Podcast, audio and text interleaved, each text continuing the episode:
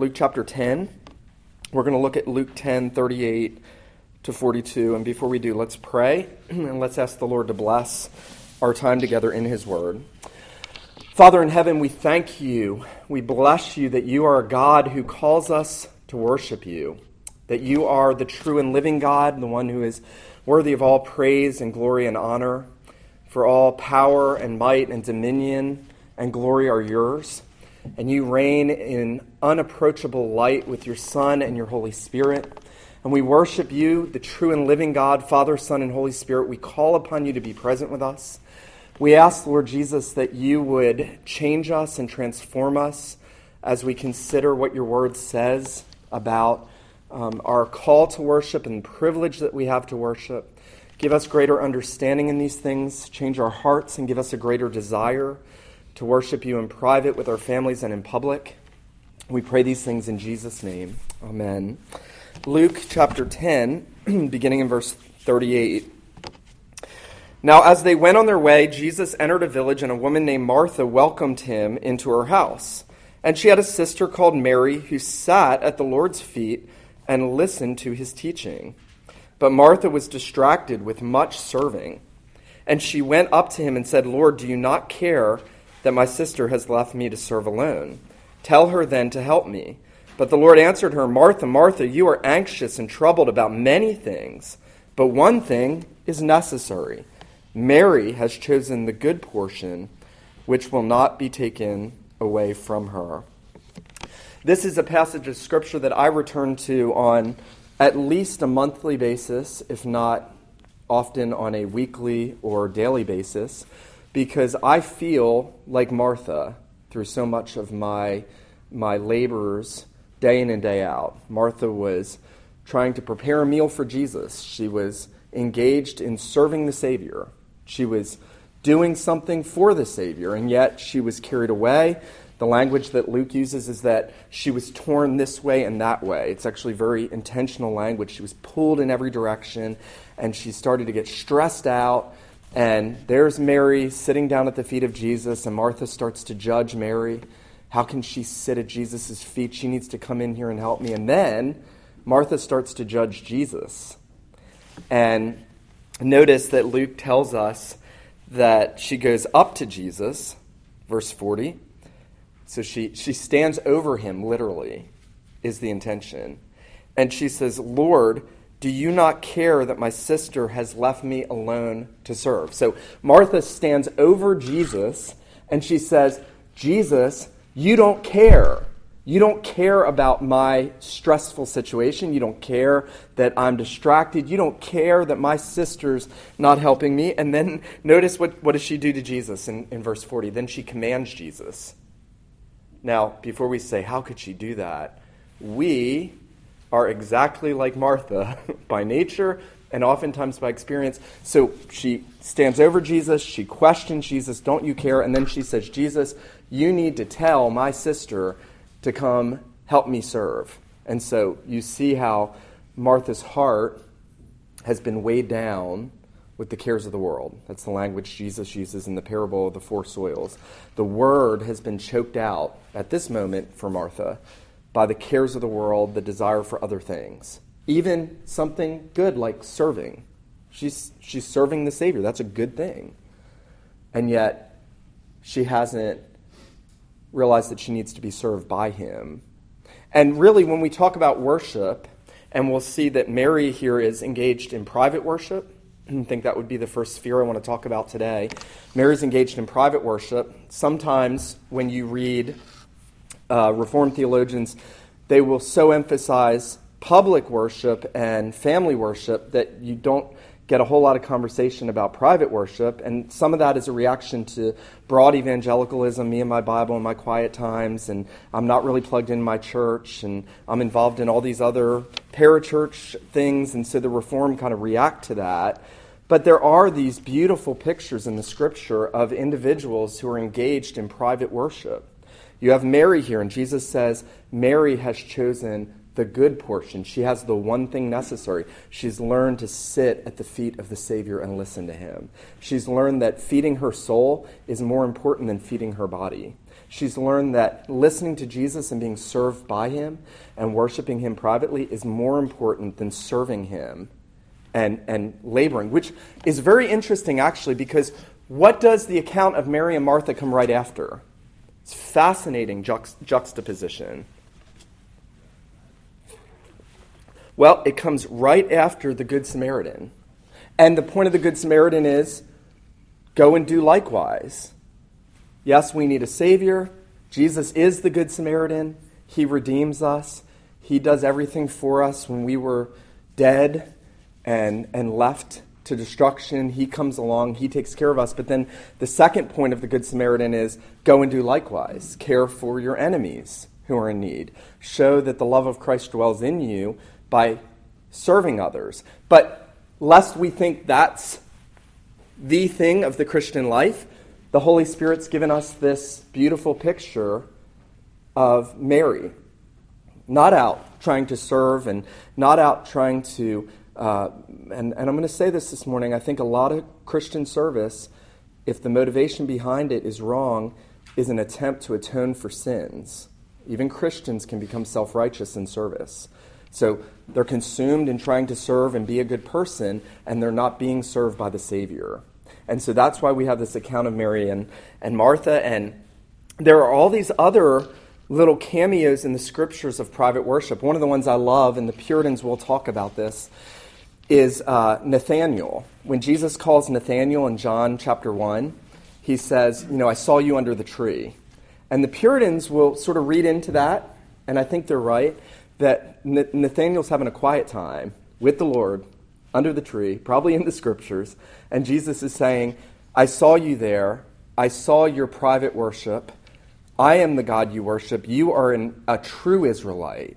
He was a believer and he was having this quiet time. David, it's impossible for us to read the Psalms without seeing how David is feeding his soul with God's word on a daily basis. He says it's, it's, it's, it's everything, Psalm 119. Um, Job will say to God that his word was more necessary than his daily food, that he considered God's word more necessary than his daily food. Now, this series, as I've already said, is really going to look at the three spheres of worship. And, and this morning I want to talk about private worship, and I'm going to come back and retouch on it next week. But I want to read to us something out of J.I. Packer's book, Quest for Godliness, which is really an introduction to Puritan theology. And Packer is going to use that phraseology of the spheres of worship. Now, when Packer sets them out, he doesn't say it's private, family, and public. He says it's public, family, and private. He puts them in that order public, family, and private. And then we'll see in just a minute why he puts them in that order. I've put them in the opposite order, and there's a reason for that, which we'll talk about. But let me define for us, I think this is a very beautiful way that J.I. Packer defines um, defines what he calls the three spheres of Christian worship.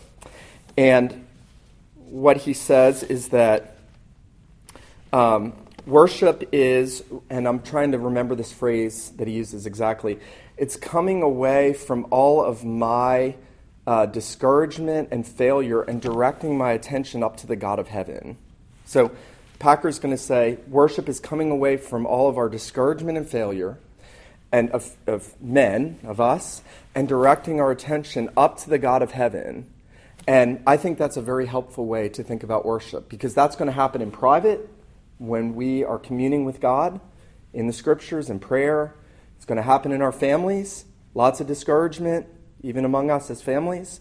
And when we pull away, we are directing our eyes together to the God of heaven, and our souls are being refreshed. And then ultimately, the highest expression is public worship.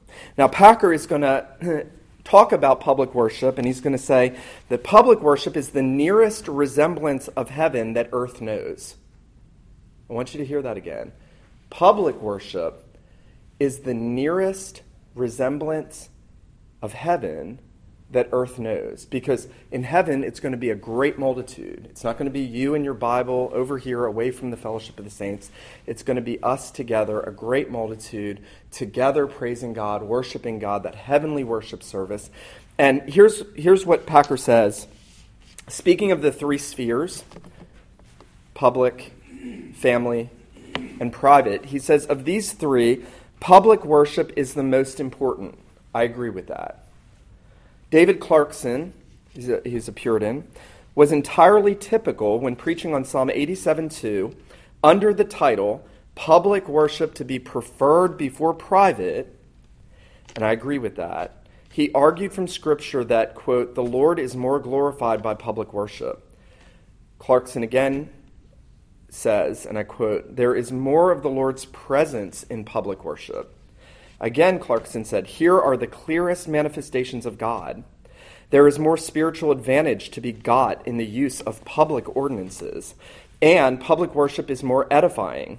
Packer says, strikingly, yet characteristically for many others, made the same point. He reminds us that public worship is the nearest resemblance of heaven that earth knows. For in heaven, so far as the scripture describes it to us, all the worship of that glorious company is public.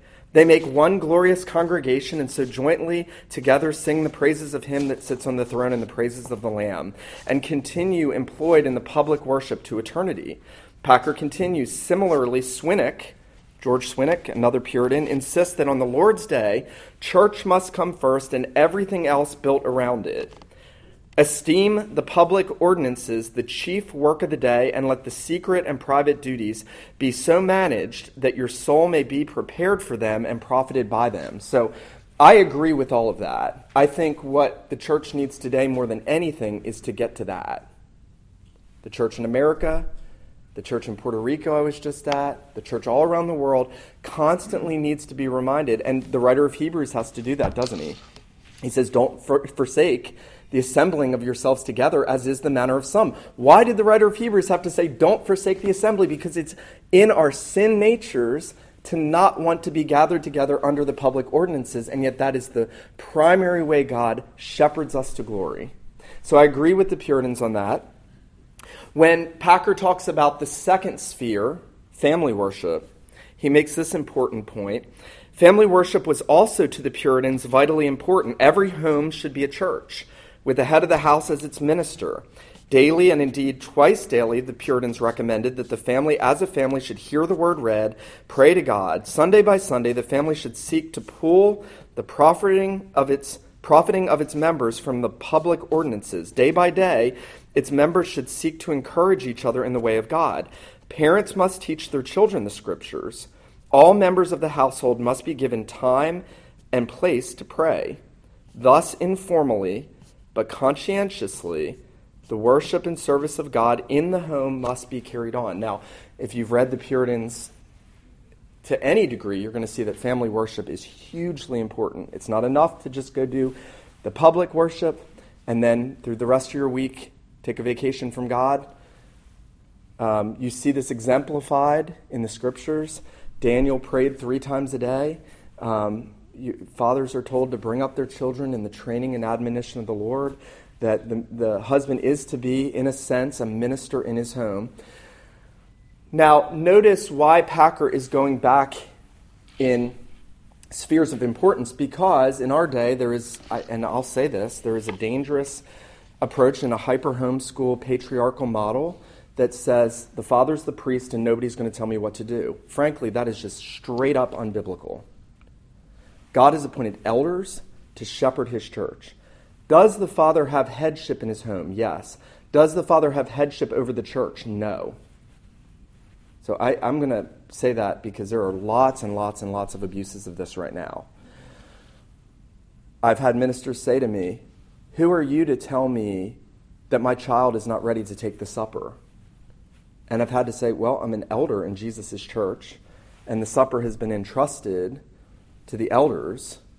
The, the, keys of the kingdom have been given to the elders. And this is very important. Uh, Derek Thomas recently did a conference for us for our presbytery in which he said, um, very strategically, I think, um, he said, Church comes first, not family. And he said, I'll argue with you about that. Church comes first. I agree with Derek Thomas. So you can see the Puritans wanted to emphasize corporate worship. That's the highest, that's the most important. But then family worship. Now, we don't want to swing the pendulum the other way and say, well, church is the most important, so, you know, let the pastor do all the work, let the church do all the work. What should happen is we should go from here, and in our homes on a daily basis, there should be that practice of family worship. We're going to talk about that. I'll give you lots of little helpful, hopefully helpful instructions, kind of thoughts about what you can do to kind of improve that. Um, all these things should be a delight. They're all good for you, they're good for your family. God does require them. But what I want to talk about this morning, having introduced those two, and it's interesting to me that in Packer's section on the pursuit of godliness on spheres of worship, he doesn't talk about the importance of private devotion and private worship in this section. He talks about public and family. And I'm going to argue that I put private worship first in the order, in the title of this series, then family, then public, because I think that through the week, everything should be building to that public gathering. And it starts with us reading the Word as individuals, worshiping God, having our souls fed, having our minds renewed, because um, we need that every day, um, going back to God, communing with God, having our consciences washed in the blood of Jesus because of the sin that we've, we've uh, practiced during the week. I think if it doesn't start there, you're not going to have a very fruitful family worship experience or have one at all. And then you're going to look at corporate worship as a burdensome duty.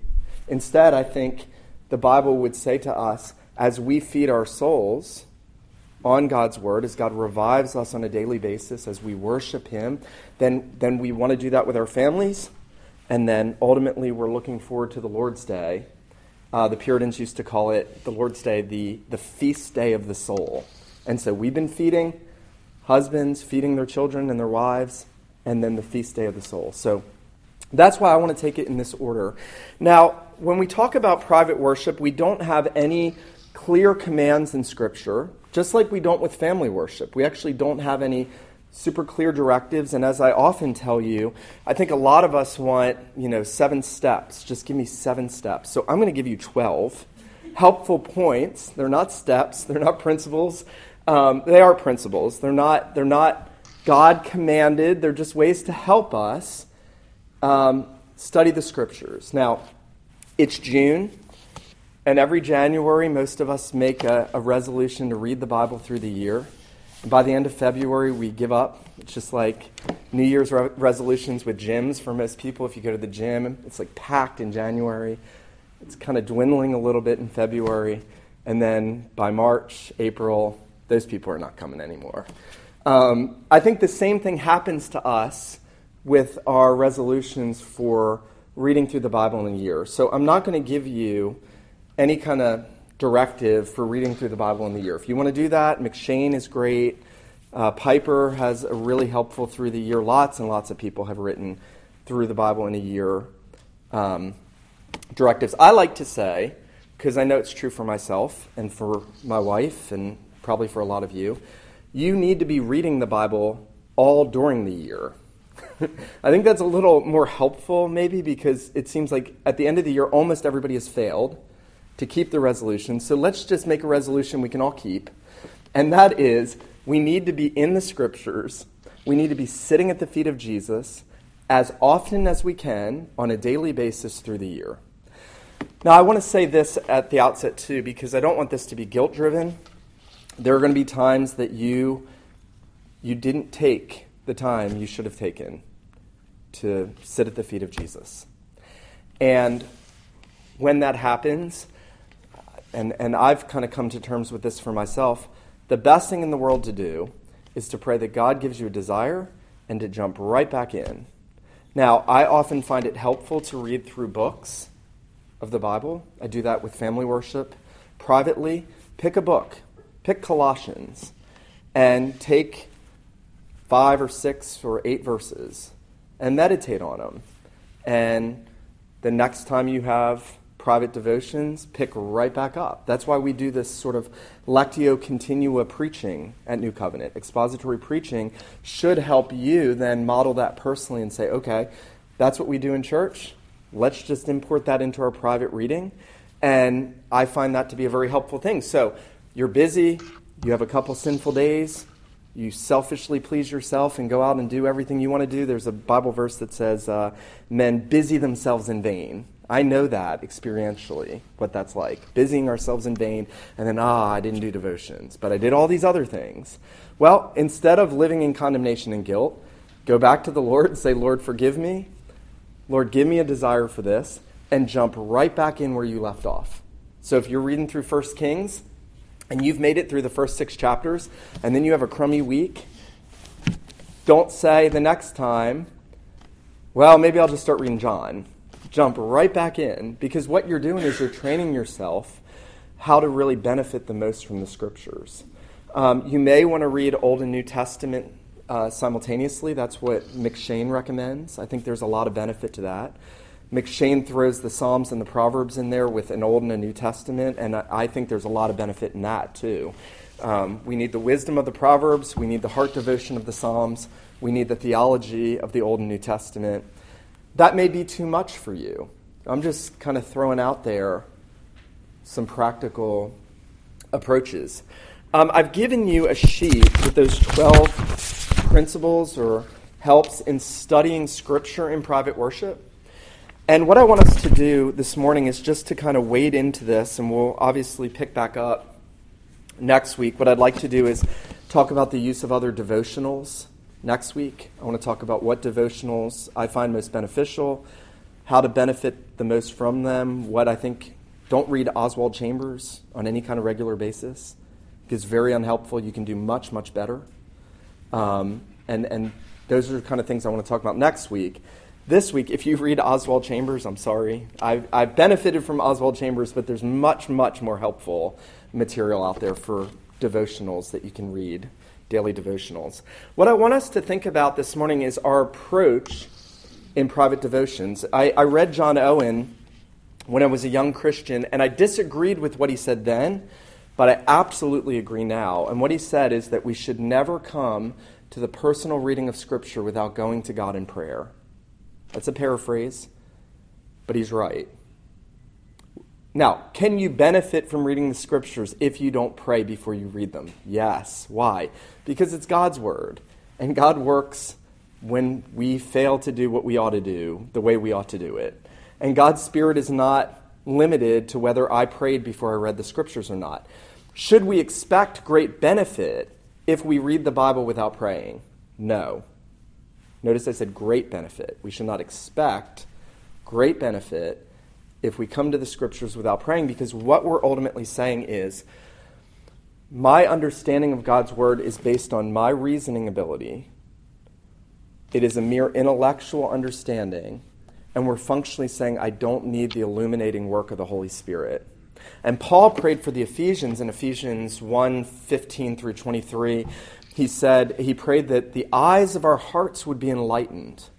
Now, they had already been enlightened. He just told the Ephesians all that they already had in Christ. He said, But I pray for you that the eyes of your hearts might be enlightened, that you may know more of the, the mystery of God, the Father and the Son. So, Paul is everywhere talking about the need for the illumination of the Holy Spirit to give us understanding. Paul will say that um, the Bible, in 1 Corinthians 2, it's actually a very, very important portion that often gets overlooked at the end of 1 Corinthians 2. He'll actually say that no one can understand the things of God except by the Spirit of God. The Spirit searches the deep things of God, and He reveals them to us, and we compare spiritual things with spiritual. And what He's saying is we need the Holy Spirit not only to reveal God's word, which he's done in the scriptures, but to illuminate our minds and hearts to give us understanding. So we should always pray before we come to God's word. John Piper gives this really helpful um, outline. It's not really a acronym, it sort of is. And I think Stephen, who's here with us this morning, maybe pointed this out to me the first year I was converted. And I think this is very helpful. I pray this often. I pray maybe portions of this often. Um, and so I'm reminding myself of the need to do this. Notice that Piper gives us this I O U S. I O U S. So it helps you remember if you can remember those first letters. The first one is Psalm 119.36. We should pray Incline my heart to you, not to prideful gain or any false motive. It's a very, very, very helpful thing to pray because there's always that danger that we start to grow, we start to learn, and then we become proud and puffed up and judgmental. And so the heart motive. So incline my heart to you that it may not be given over to prideful gain or any false motive. Second, and this is the one I pray the most, the O. Open my eyes, and he means the eyes of our hearts.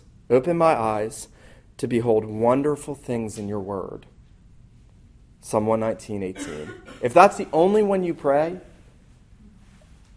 every time you come to the scriptures, I would be a happy pastor because you are acknowledging your dependence on God. You're saying, I can't understand, I can't see the riches of the glory of Jesus Christ. Moses prayed, Show me your glory. The psalmist is saying the same thing. Open the eyes of my heart that I might see wonderful things in your word. So there are, there are wonderful things in the scriptures but God has to open our eyes to see them. So that's the O. You, unite my heart to fear your name. Psalm 86:11. It's important that we revere our God and fear him and not men.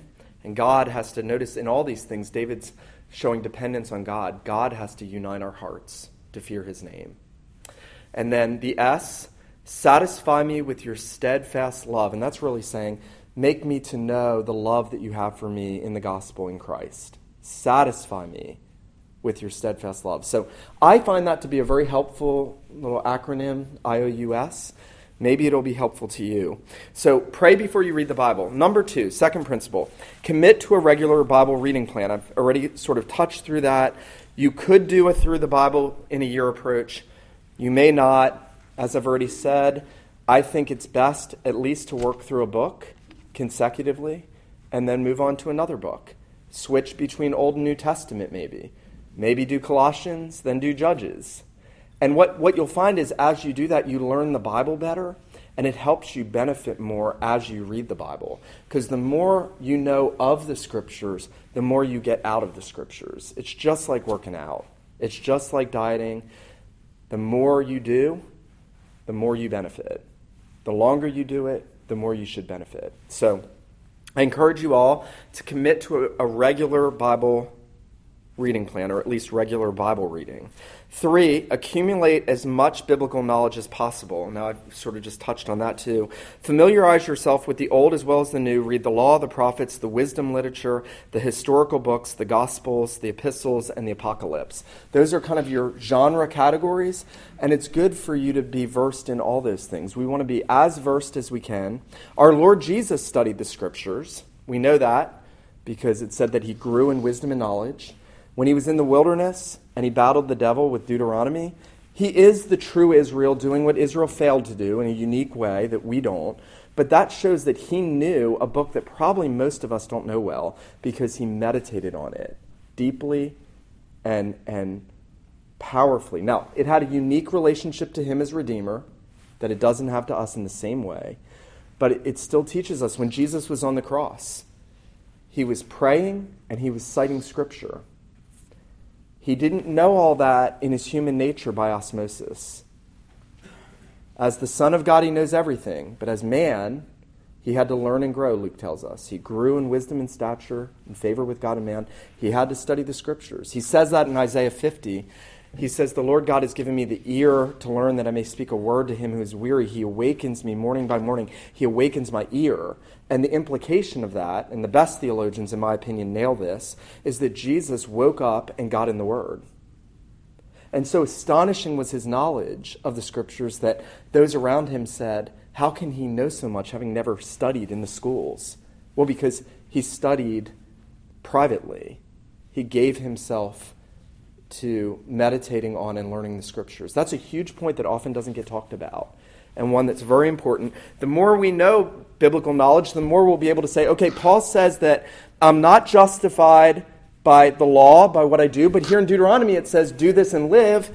That's either a contradiction or I've got to figure out that's saying the law demands perfect obedience, and if a man could give it, he would live, but none of us have. And so Paul says God gave the law to make sin exceedingly sinful. And so I know that I'm not trying to work to live, because Paul says you can't. So the more you know the Bible, the better you're going to be able to do that. And you're going to be able to systematize.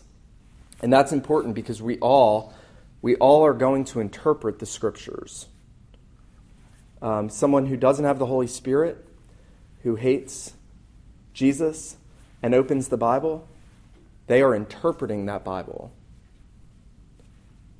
Almost 100 out of 100 times falsely, but all of us are interpreting what we read. So the more biblical knowledge we have, the safer it's going to be in our interpretation. We're comparing spiritual things with spiritual. That was the big principle for the Reformed. The Reformers talked about Scripture is its own interpreter. So if you want to know what why Melchizedek shows up in these little verses in Genesis 14, you read Hebrews 5 through 7. And God tells you lots and lots of stuff you probably wouldn't have seen otherwise um, because Scripture interprets itself. So, okay, that's the third. Accumulate as much biblical knowledge as possible. The fourth, remember the two supremely important principles of biblical interpretation. Now, I'm just getting ahead of myself on each of these. One, the Scriptures are their own interpreter. So that's the first big point.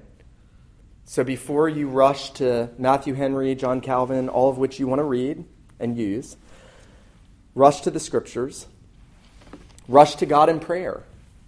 I remember struggling with what Jesus meant in Luke 7 when he says, uh, We played the flute for you and you did not dance. We mourned for you and you did not lament, but wisdom is justified by her children. And what he's saying is that John the Baptist came and, and he called men to repentance. It was like a funeral. You need to weep and repent. Jesus came and he said the kingdom's like a wedding feast. And whether it was mourning or joy, the people rejected Jesus. They rejected John's witness to Jesus. They rejected Jesus. They were like children playing these games, and they rejected what they were pointing to.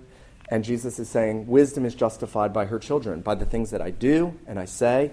I am being shown to be who John said I was and who the scriptures say I am. But that's, that was a very difficult portion of scripture. I didn't understand that and I went to um, the guy who discipled me, Mike Cuneo, who we support in Italy, and I said, Mike, what does this mean? He said, Why don't you go ask God? I was like, Okay, never had anybody ever say that to me before. But I went and I prayed. I was like, Lord, I really want to know what this means. And I kept meditating on it, and I was, and then I went to Matthew Henry, and then it was like, ah, that makes a lot of sense. but I think that's the right approach. Scripture is its own interpreter. We want to study Scripture carefully. We want to consider the larger context in which things are being said. And then the second principle we want to remember at the bottom of your first sheet here the clearer passages are to be used to interpret the less clear passages of Scripture. Now, our confession says not all things in Scripture are as clear and as plain to everybody. There are some things that are more difficult. Sometimes I hear Reformed people like, well, you're saying you need a Gnostic key of understanding to get all this biblical typology. And it's like, well, you need the key of the Holy Spirit. And not all things are as easy in Scripture. And there are men that functionally treat, um, even in our own circles, the Bible sometimes as, well, it should be clear to everybody. Everybody should understand everything exactly the same way. And I always take comfort in the fact that the Apostle Peter said of the Apostle Paul that he wrote many difficult things that are hard to understand, that unstable and untaught men twist to their own destruction. So, there are tough things in the Bible. There are also very clear things in the Bible. When Paul says a man is not justified by works, but by faith in Jesus, you can, and there are men, new perspective on Paul, Roman Catholics, that will muddy that all day long. That is as clear as it comes. Abraham believed God, and it was accounted to him for righteousness. I can teach that to my children. That's very clear. When the Bible says that the fullness of the Godhead dwells in Jesus, it doesn't get clearer than that. Jesus is God and man. there are very there, so there are things in the Bible that are um, very clear, and then there are difficult things. James two is very difficult. It seems to contradict Paul on the surface. Man's not justified by faith alone, but by works making his faith perfect. But then when you look at that more difficult passage, you see that James is talking about the human court. How is a man justified before men? How is it shown that he has saving faith? It's by the works that evidence to that. Um, Paul is talking about justification before God. So you take the more clear passage, you say, This is clear, not works, by faith.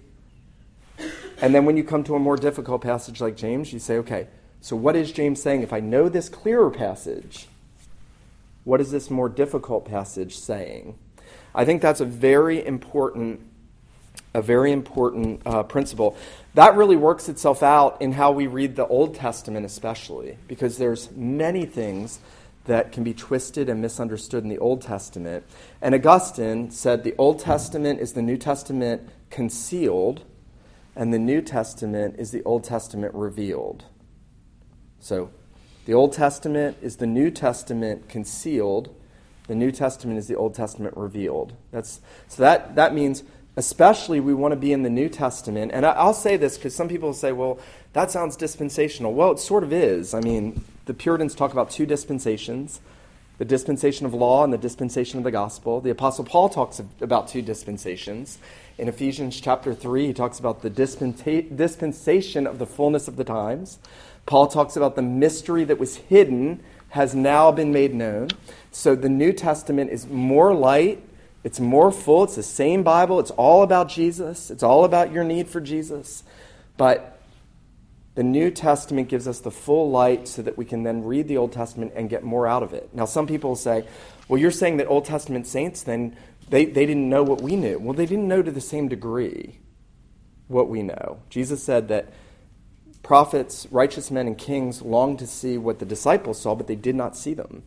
Paul will speak about seeing through a glass darkly. That's true of the Old and New Testament. We see more light, more clearly. Living on this side of the cross, we see everything that's been accomplished.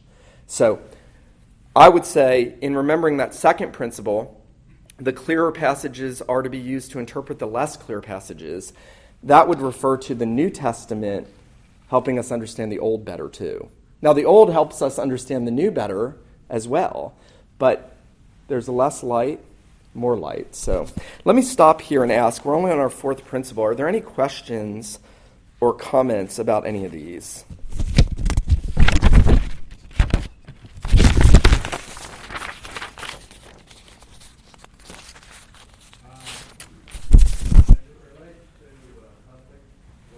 Yes, sir.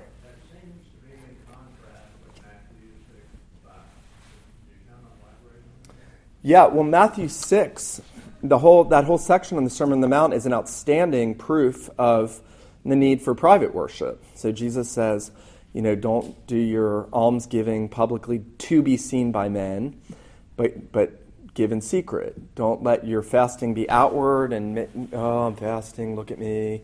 But do it secretly before the Lord. Go in your closet when you pray. Don't go out on the street corners to be heard. I don't think that it's contrasting with public worship so much as it's contrasting with wanting to be seen publicly for what you're doing religiously. So the contrast is between giving in secret, praying in secret, doing all that you do unto the Lord from the heart, not to be seen by men. But Jesus will then go on to say, Let your light shine so that your good works are seen by men. So, in the same section, as he says, Don't do this to be seen by men, he turns around and he says, But let your light shine so that your good works are seen by men and God gets glory. So, I think the contrast is between heart motives. Um, uh, it would be wrong for a man to, and I've done this probably in the past, where you're praying at a restaurant publicly and you're praying loud so you want people to hear. I don't do that anymore, by God's grace. But I, I, I've, I've I've been in a room where I know when somebody's doing that. um, that's to be heard by men. If you're, if you're doing that to be heard by men, that's bad. If you're doing it thanking God for your meal with whatever company you're with, and people hear that and that's a witness, that's good. But if you're doing it to be seen by men, and I think that's what Jesus is saying, it's all about the heart motive. Um, I was at a church where they would do a diaconal giving and I used to tell Anna this was the weirdest thing in the world. And the deacon would get up and he would um, he would stand before the congregation and he'd take out a wad of ones and he'd lick them to show that he was putting money in the plate. I don't see how that's not pharisaical. I mean, if Jesus meant anything, he meant that. I mean, look at me. I'm giving, you should give too. So, so I don't think it's against public worship. I think what it's saying is, and I've always been, you know, when I've given in church, I don't look when you guys are giving, you know, and in church, when the plate's passed, I'm always trying to like just put it in there real quick so nobody see. You know, that's the principle. It's it's we don't want to do things to be seen. Um, but Frankie, that's I'm glad you brought that up because I do think Jesus does teach in that also the need for private worship. Go into your prayer closet, pray secretly to your Father. He sees, He hears. Don't think you have to heap up words. So that's an outstanding um, uh, passage. Any other questions or comments up to this point?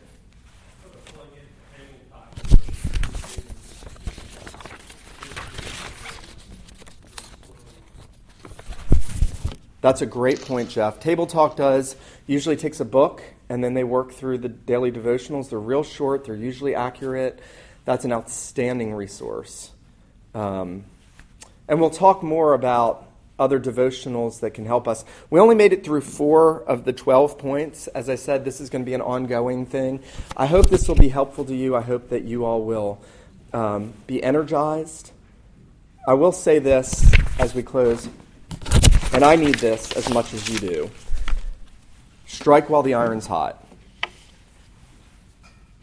Strike while the iron's hot. You get up in the morning, you're like, I know I should really read the word. Read the word. If you have a period where you're like, ah, oh, I'm just feeling, uh, I need to go pray and read the word, you should go do that. Because when we don't, when we just brush that off, we usually end up having very bad days. At least I do. Um, so strike while the iron's hot, and and do it do it joyfully. You know, enjoy. It's good for us. It's not, it's not a bad thing to have this. It's not a, it's not a burdensome duty. It should be a delight. So let me pray for us, and then next week, Lord willing, we'll come back and pick up on the fifth of these principles. Father in heaven, we all need to be revived by the scriptures. We thank you that you send your word out and you heal us. We thank you that you reveal more of the uh, length and breadth and width and height of the love of Christ for us as we study your word. We pray that you would do that for us this morning as we worship. We pray that you would bless the preaching of the word this morning. We pray that our public worship would motivate us to be worshiping in private. We pray that our private worship would be making us long to worship you together with your saints. Father, be pleased to be present with us this morning. For we pray these things in Jesus' name. Amen.